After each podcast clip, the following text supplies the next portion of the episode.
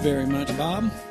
Uh, like Bob said, we're in week three of our series called Life Hack. And basically, what a life hack is, it's like something you have lying around the house that you've always had, and you end up using it in a way you did, hadn't thought of before. And once you use it in that way, you'll never see going back again. And it's something that makes your life better. And so, uh, like we promised from the beginning of the series, every week I will have a new life hack that you can take with you. So if you're not even, you don't even believe in the Bible, somebody drug you here, you're just like, man, I don't even know about this kind of stuff. At least on Monday, you'll go to, back to work and you'll go, I just learned something awesome at church, and it doesn't even have to do with the Bible. Okay, so I don't know if uh, many of you uh, cook or whatever, but um, sometimes you have to separate the yolk from the egg whites, okay?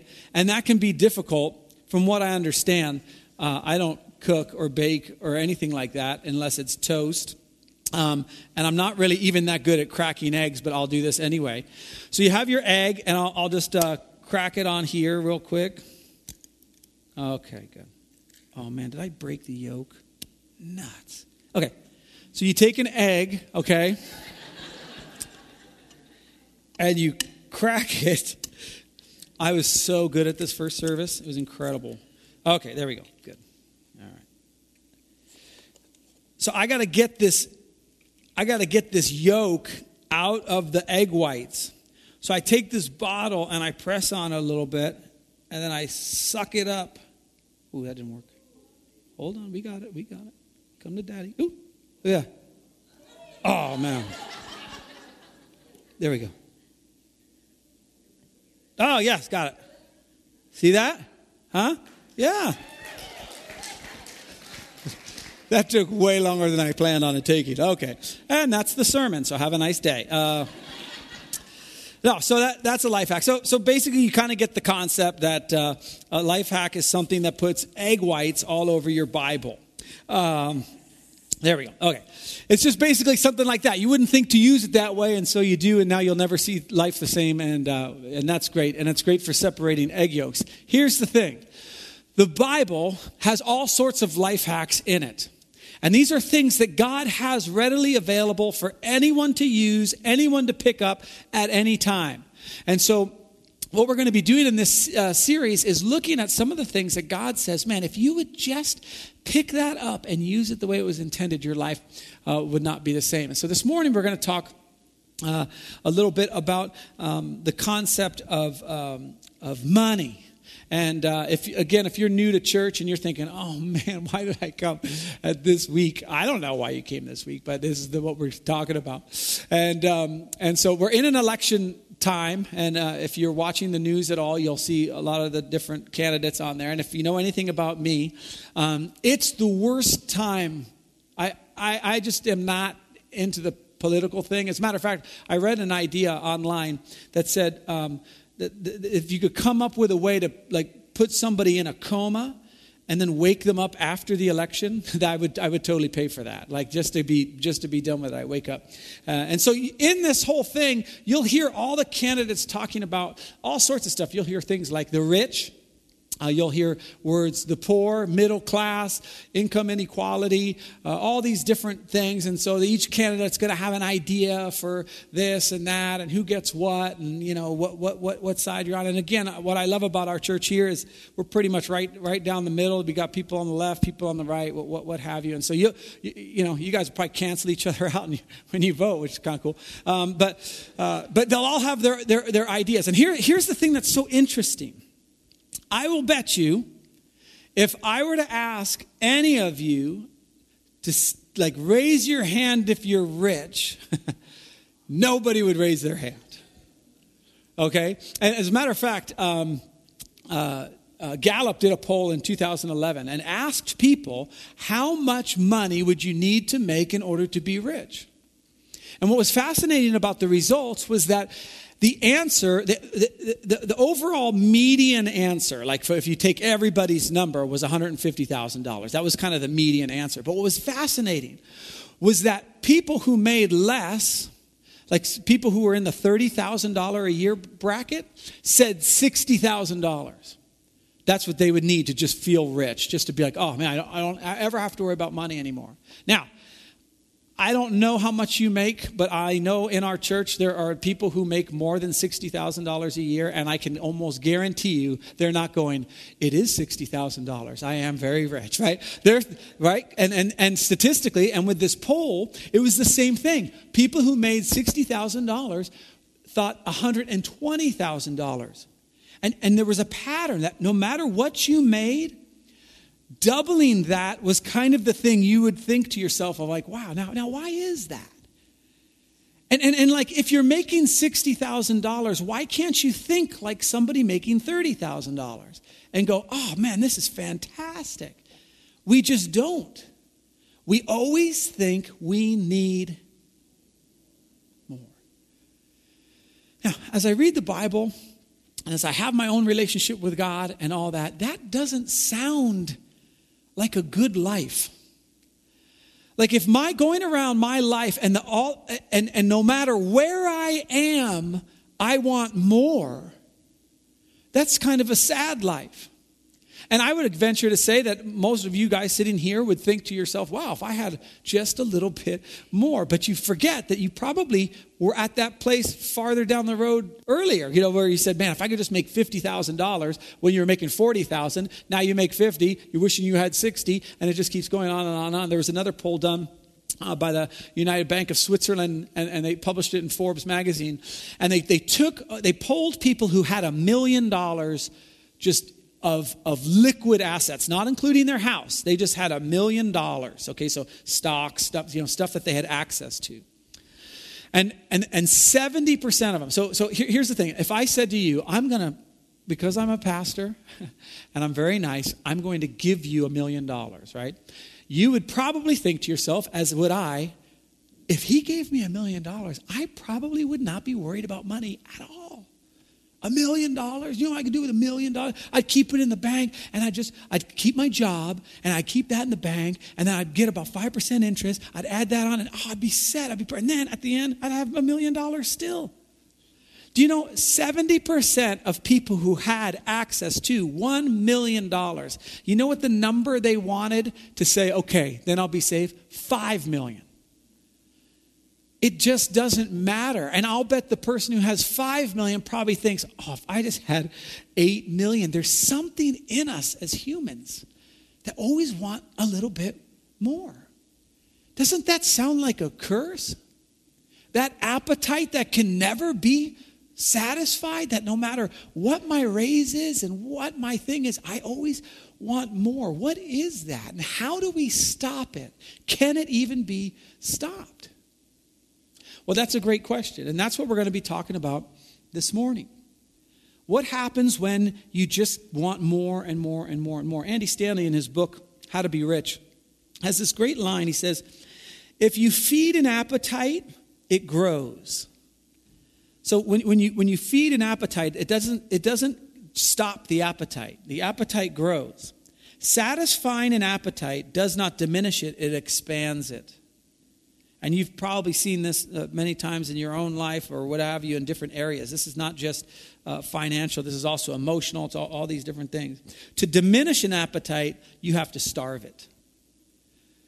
Uh, we had a, a friend uh, stop eating sugar for 90 days. And so, well, he's not my friend anymore, but because um, that's just, that's just like crazy voodoo stuff. But he stopped e- eating sugar for 90 days. And at the end of the 90 days, he, ha- he had some sugar, and it was like, you know, he like went into what is it, apoplectic shock or whatever. It's like it was so sweet and so oh, it was just so you know, like it t- tasted so gross to him. Why? He had starved the appetite that he he had no taste really for it anymore. Now, what if you could do that with your appetite for money? What if you could get to a place where you did not need more? You were fine where you're at. Now, that sounds like crazy communist talk, doesn't it? Especially in America. I know what you're talking about. But what, what, if it, what if it could actually happen? Well, Paul wrote a letter to a guy named Timothy. Timothy was Paul's protege. And um, Paul was essentially trying to raise him up to be a pastor. And so Paul wrote Timothy some letters, kind of some uh, instructional letters on, hey, when you're when you're running the church, these are the things you want to look out for. When when you're when you're um, uh, th- this is what a healthy church looks like. And so so in uh, First Timothy, which is the first letter that we have to Timothy, um, uh, Paul is uh, in chapter 6 if you want to turn there if you brought your bible you can turn to 1 timothy chapter 6 or if you have a mobile device that has it on there uh, um, he's trying to talk to them about what do you do with the rich people in your church now here's the thing the other thing that's really weird about uh, wealthy people it's very hard to find people who will call themselves rich that was one of the things they found out about this Gallup poll. Nobody would say, I'm rich. Even if they were making $10 million a year, they just wouldn't say that. That they, and you would think to yourself, man, well, $10 million a year, they're, they're, they're rich. But they didn't think of themselves as rich. As a matter of fact, last year, uh, I was reading this article. Uh, uh, last year, we just kind of flipped into 80 the 85, this is going to blow your mind, the 85 most wealthiest individuals in the world, okay, 85, have as much wealth as the rest of the world. 85 people control half of the world's wealth. Is that mind boggling or not? I mean, that, that is crazy. Now, they're rich, okay? Right? I mean, we got to at least admit that. Here's the crazy thing about them. If you ask them, would you like more? They would say yes.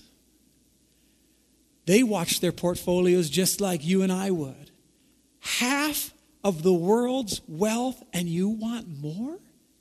Now, fortunately, uh, uh, we're not we don't own half the world's wealth here. Uh, um, but here's the thing if you look at the world as a bunch of humans, statistically, you and I are rich. If you make $40,000 in household income, you are at the top, top, top, top. It's incredible. But you'd never say you were rich. What if God thought you were rich? What if God said, Man, I, I, can see the whole entire world and I see how everybody lives and all this kind of stuff, and you guys, you guys are pretty wealthy. What would he have to say to us if he thought we were rich? So here we go. 1 Timothy chapter 6. He says, Command those who are rich in this present world not to be arrogant. This is the first thing. So, in, in this, one of the downsides of being rich is that you become arrogant. You think you deserved it. you think that what you have, you earned yourself. Now, uh, again, imagine if God thinks you're rich. Maybe you're this way. I'm this way a lot of times. I will look at what I have and I will fool myself into thinking I made that happen. I'll fool myself into thinking I can make it happen again. I'll fool myself into thinking, well, if I, you know, I, I work hard, I work hard for my stuff and all that, and I, you know, I deserve it. Paul says this command that guy, that pastor, hey, don't be arrogant. You, you, you didn't, that wasn't, that had nothing to do with you. Okay? But that's one of the things that happens. It's one of the strangleholds that happens when we get caught up in, in, in finances, when we ca- get caught up in money, when it becomes too important to us. We start getting our value from how much money we have. And God does not do that. And so that's the first thing he says command those who are rich, who make over $30,000 a year. Uh, in this present world, not to be arrogant. Another interesting thing I was thinking about this week as I was going through this text if you just showed up to this church, like right now, so it's, it's back 2,000 years ago, and you just showed up at this church with all the stuff you currently have now, would they think you were rich? you bet. You bet. You got scientific, futuristic phones that you can go do all that. You got a car. You can actually travel. You can just go anywhere you want and just go get food. That, that was like unheard of there. You've got refrigeration. They would think you're rich. like Timothy would go to you and go, hey, dude, I got this letter from Paul. Uh, don't be arrogant, okay, because you're so w- w- wealthy. So, I was just interesting to me, and I just wanted to make you feel uncomfortable. Okay, so it says, uh, in this present world, not to be arrogant, nor put their hope in wealth, which is so uncertain. Isn't that true? That is so true that wealth is uncertain.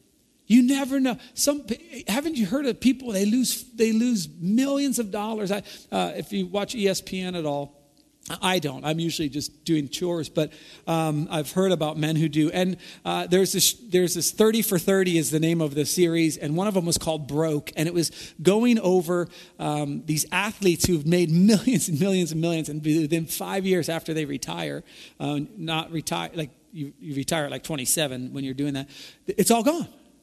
It's all gone because it's uncertain.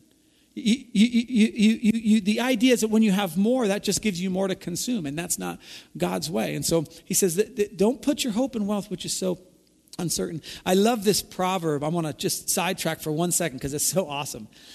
A rich man's wealth is his strong city, and like a high wall in his own imagination. I remember that one of the richest uh, times I ever felt in my entire life, I was 13 years old and I had a paper route. And um, I got this paper route. We didn't have any money. We had no, no money. My parents were poor.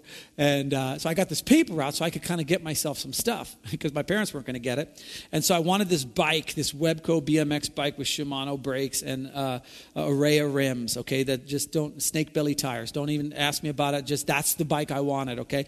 And so I got that bike. I saved and saved and saved. And I got that bike. And then I used it for my paper route and, and everything was cool. Well, then I didn't have anything else to buy. Like I'd already bought the bike. So my paycheck just went into my bank account. And I remember looking at my bank account one time and I had $500 that was mine.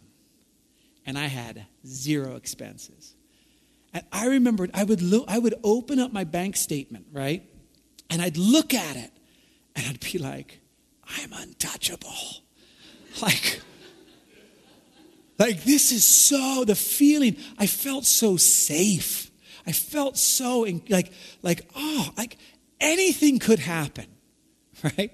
Because I had a high wall in my own imagination.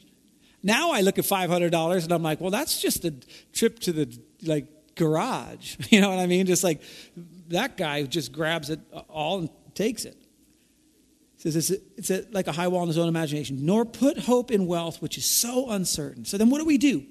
And Paul goes on. And this is going to bug you a little bit because it kind of does me. Paul just gives this answer that's way easier said than done, okay? He says, don't, don't trust in wealth. Don't, don't worry, that, that stuff's uncertain. Uh, put their hope in God. Okay.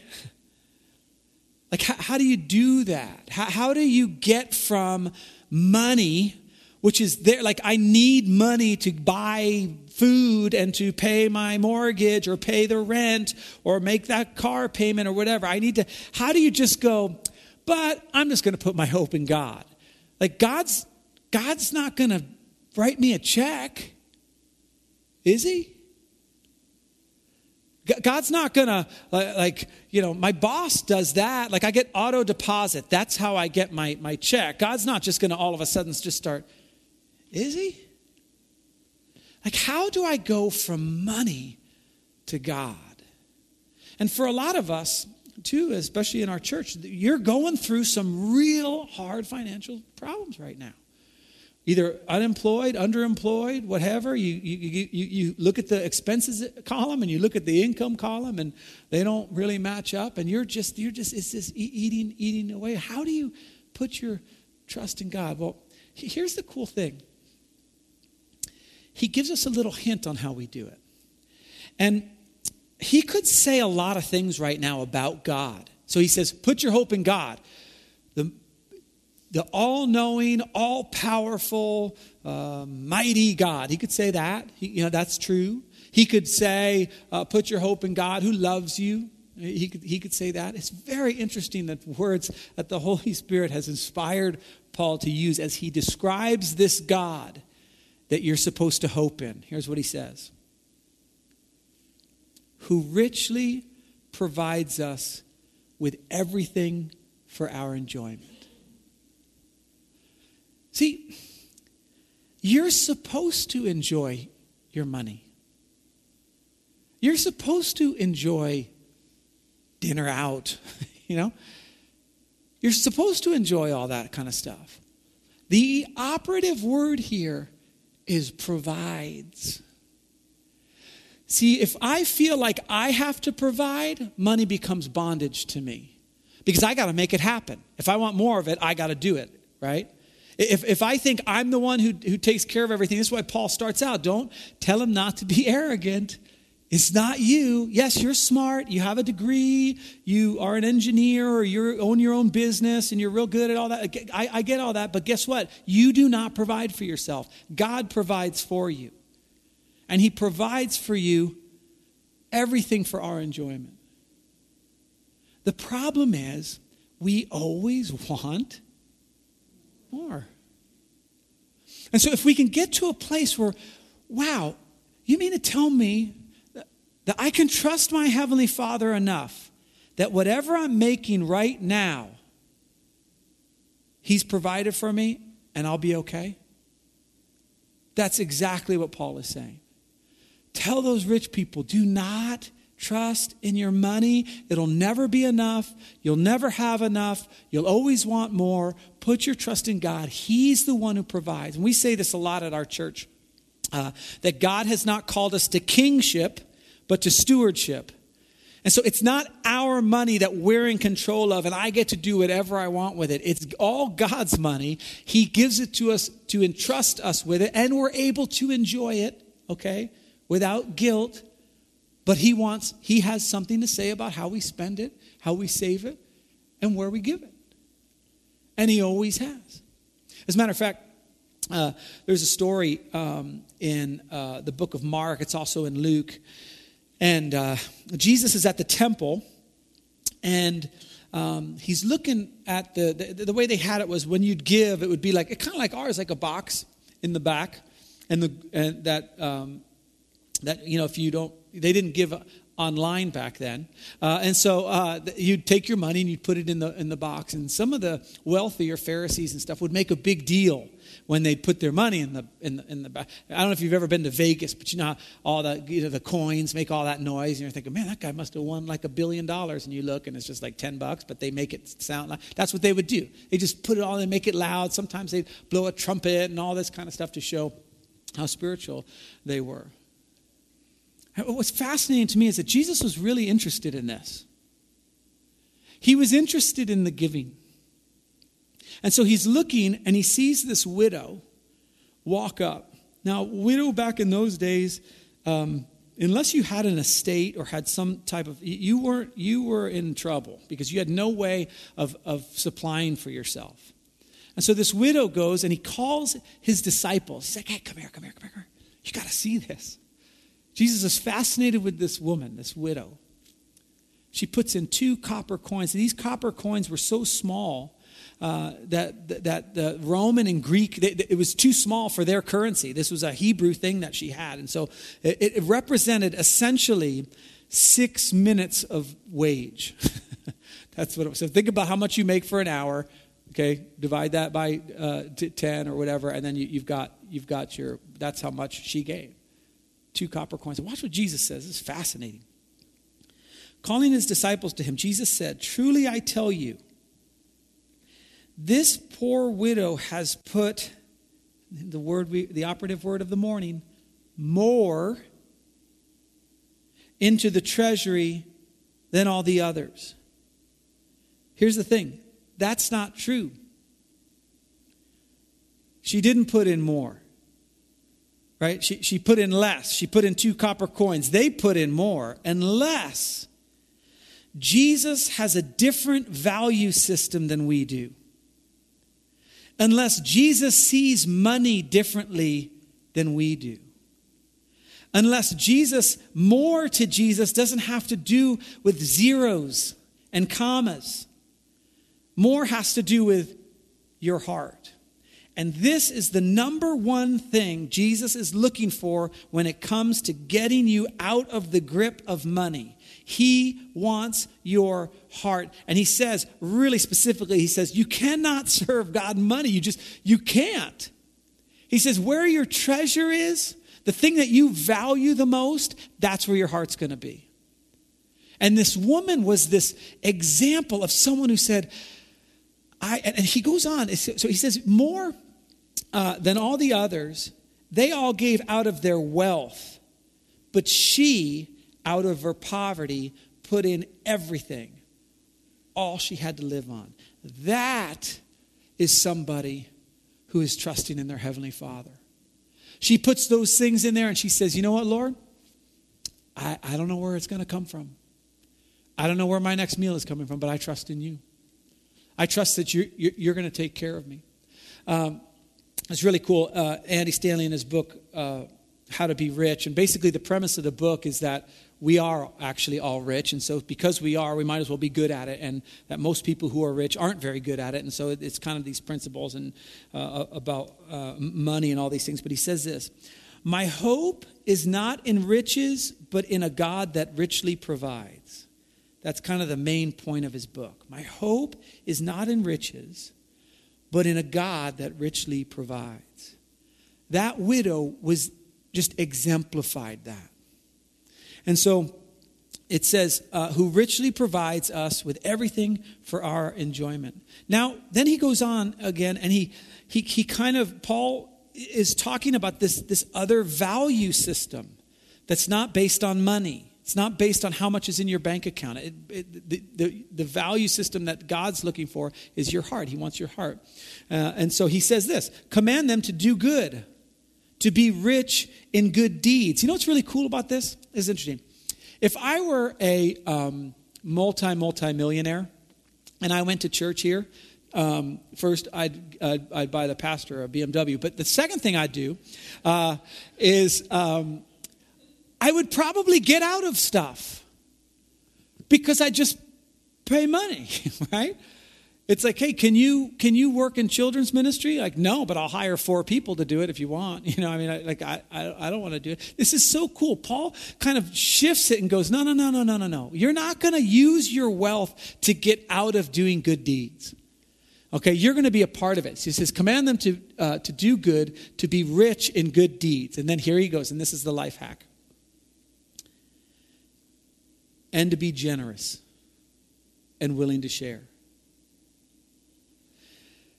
Let me tell you something generosity begins right where you are right now.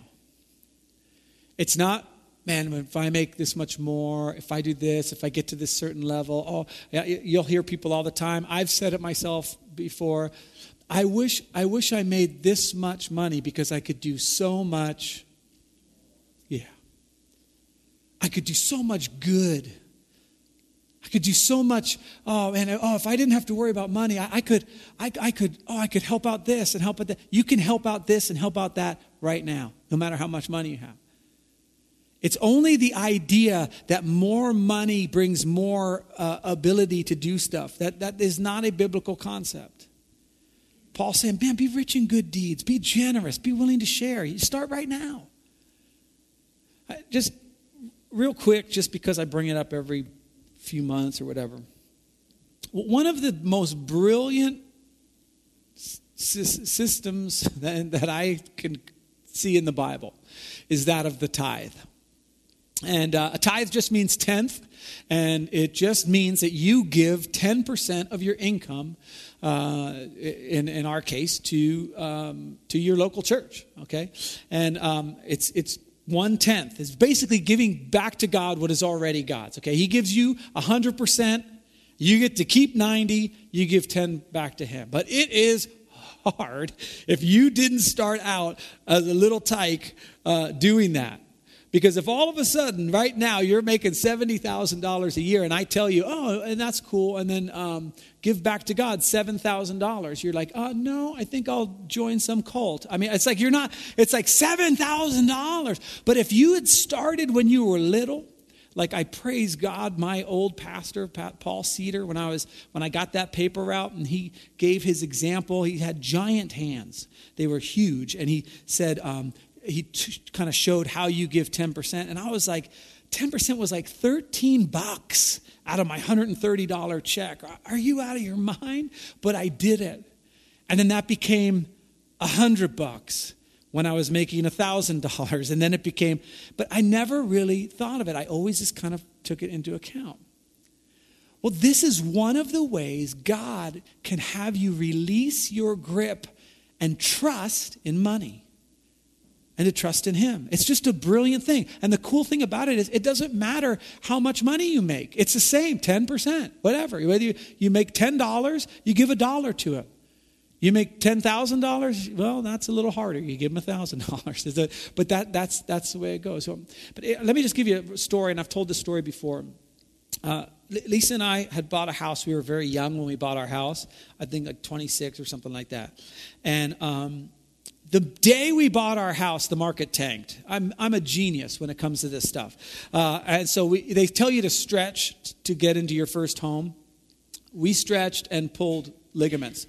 The, uh, so right when we buy the house, the market just starts, you know, just going down, down, down, down, down. And we had an adjustable rate mortgage, and so our mortgage rate kept going up higher and higher. So we were paying more for a, a house that we owned for, that was worth less. And so um, which, uh, just so you know, and you can take this to work tomorrow, you're supposed to do the opposite, okay? So that, that should be helpful.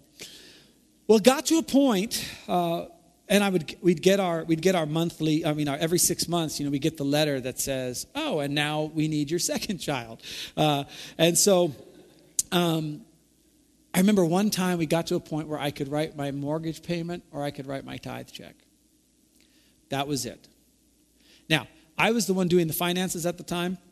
And so I had to go tell my wife that I could either write the mortgage or the tithe check. So I was already kind of embarrassed that I didn't really do a very good job monitoring our, our uh, cash flow. Um, but I said, we have a decision to make. We either lose the house or we keep the house and we just hold off on the tithe a little bit and then we'll, we can make it up later or whatever my thing was. I remember Lisa, because Lisa's got way more faith than I do. Uh, she's like, well, of course we're going to pay the tithe, Jack. Pay the tithe. And I'm like, I was just testing you. I was planning on doing that all along. You know, of course we are. You know, I'm like, oh, you know. And, and so we did. Now, here's the thing. Here's the thing. What happened that day, and this is why I've told the story before, uh, my life changed.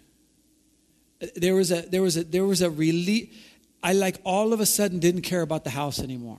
I assumed we were going to lose it. And it was like, you know what? This is exactly where I want to be. I want to be at a place where I can step out in obedience without any way of knowing how in the world it's going to turn out. And, and at that time, we just, it was just like there was just this release for us. Now, I, know this is difficult and it's a hard word, and if you're not there yet, and you know, and this is this is tough. But maybe you start with some percentage. Maybe you start with 4% or something like that, but something that you've gone before your Heavenly Father and said, This is what I'm committing to do, and then you do it. And you just watch. And then maybe next year it goes to 6% or whatever. Now, I, I'll tell you, we ended up keeping the house, and, and there were some miraculous things that happened for us to be able to do that. But even if we did not, I would have rather have paid my tithe and lost the house and feel as free as I did then. And so this is why he says this. He says, Be generous, willing to share. God's got you. He's got it. He's, he's the one who richly provides. Now, watch what happens. In this way, they will lay up for themselves, uh, lay up treasure for themselves as a firm foundation for the coming age. Now, this is what Paul does. He links somehow How you handle money here has eternal spiritual significance. It's incredible to me. I don't know how it works, it's above my pay grade. But there's something that happens if you can get your grip off of money and you can be able to go, you know what? God's provided for me. I'm going to I'm going to be generous with it. I'm going to, it's God's anyway. I, I know He's going to take care of me. There's something that happens where we lay up treasures uh, as a firm foundation for the coming age. There's something that happens. I, I believe that's what happened to us when we wrote that check. I feel like we just connected with something spiritual, as bizarre as that sounds. And then he says, one other thing that I just, if you could get grab a hold of this for this week and, and the coming weeks, and you begin to really think about it and think about where do I give, how do I give, how much do I give, who do I give to, all those types of things. If you could catch this next verse, this next kind of part of the sentence, because I think this is the heart of what God is trying to do. See, I, don't think when God issued the tithe, I don't think he was going, give me my money, okay? I don't think he was going, hey, the pastor needs a comb over and he needs a jet and all this kind of stuff. Well, you know, come on, you know, I, I don't think that's what he had to do. I, I, think, I think he had something else in mind, and I think what he had in mind was freedom. I really do. Watch what it says here. He says, in the same way, they will lay up treasure for themselves as a firm foundation for the coming age. And so if you're like me, you're thinking, well, the coming age, I mean, that's good, but what's in it for me right now? Here's what's in it for you right now. So that they may take hold of the life that is truly life. So they may take hold of the life that is truly life. See, if you have and you want more, and you get more, and you want more, and you want more, and you want more, that's not life. That sounds like bondage to me. That, that sounds like, that just sounds like, I don't know, hell's probably too big of a word, but it just sounds terrible. What if? What if you trusted your Heavenly Father enough that with what you have right now, you were content? Completely content. Does that not sound like the life that is truly life? Being able to enjoy what I have right now, not needing this and not needing that, and not, not needing, but I can just say, you know what, God, you've given me. In Proverbs 30, um, I think it's verse 8, but I'm not sure. Just read the whole, it's short, so you can read the whole thing. In Proverbs 30, it says, Lord, give me neither riches nor poverty riches, I'll, I'll, I'll, I'll, I'll be too um, happy with myself and think, oh, I don't need God. And if I have poverty, I might be tempted to steal and I might uh, bring prof- uh, profanity to your name or profane your name. And, and uh, but that, that's, imagine if you were there, like, hey, you know what? This is my, and, and then it says, uh, but only my allotted portion, he says. The writer of Proverbs says that. But only my allotted portion. Maybe, maybe maybe we have our allotted portion right now and we don't need any more. Maybe God, through generosity, through giving, through the life hack of just going, you know what? I love money so much, it doesn't make sense that I would give it away, but that's what I'm going to do. And all of a sudden you go, maybe I don't love money so much. As Audra comes back up, um, she's going to uh, sing a song with Seth, and um, man, maybe God wants to talk to you at this about this issue. Maybe, maybe it's something really practical, like you know what? I want you to start giving sacrificially as a percentage. Talk to your spouse or whatever. Like you know, maybe God's that specific. Like, dude, you we've talked about this before. Maybe it's not. Maybe maybe it's something different. Maybe there's somebody in your life where you're like, you know what? I'm just going to write them an anonymous check. They're in need. I'm not going to let anybody know. I'm just going to try to get rid of some of my money so it doesn't have a grip on me. I don't know. My, my, my hope, my prayer is that we, be, that we are a church that just does this naturally. You know what's really cool? Real quick before, sorry for calling you up and then gabbing on and on. Last week, um, we were uh, selling backpacks, right? And, and, and this is what I love about our church so much. So we had 150 backpacks we needed to buy. to take care of 10 schools, and then the rest went to the Thomas House um, for families that are in transition. 150 backpacks. We needed $600, and you guys just did it, just like that. See, that that's a church that gets it. That's a church that says, you know what? Yeah, I could keep the 25 bucks or I can make sure some kid ha- has a backpack. This is what God wants in all areas of your life financially. That kind of mindset. And so, anyway, I was just very proud of you guys, and uh, it's just awesome. We did 75 backpacks last year. We did 150 this year. That's just that's just amazing. But I'm going to pray for us, and then um, you can meet with God for a little bit, and then I'll come up and bless us. Lord God, as we are in this quiet time and just the time to meet with you, I just pray that we would hear your voice, and Lord, that we would have the the um, just the courage to step out in generosity the courage to risk dollars, knowing that you are our provider who richly provides for our enjoyment. So, Lord, we just, we want so badly to trust you in this area. So, Lord, we, we listen to your voice now. Jesus' name.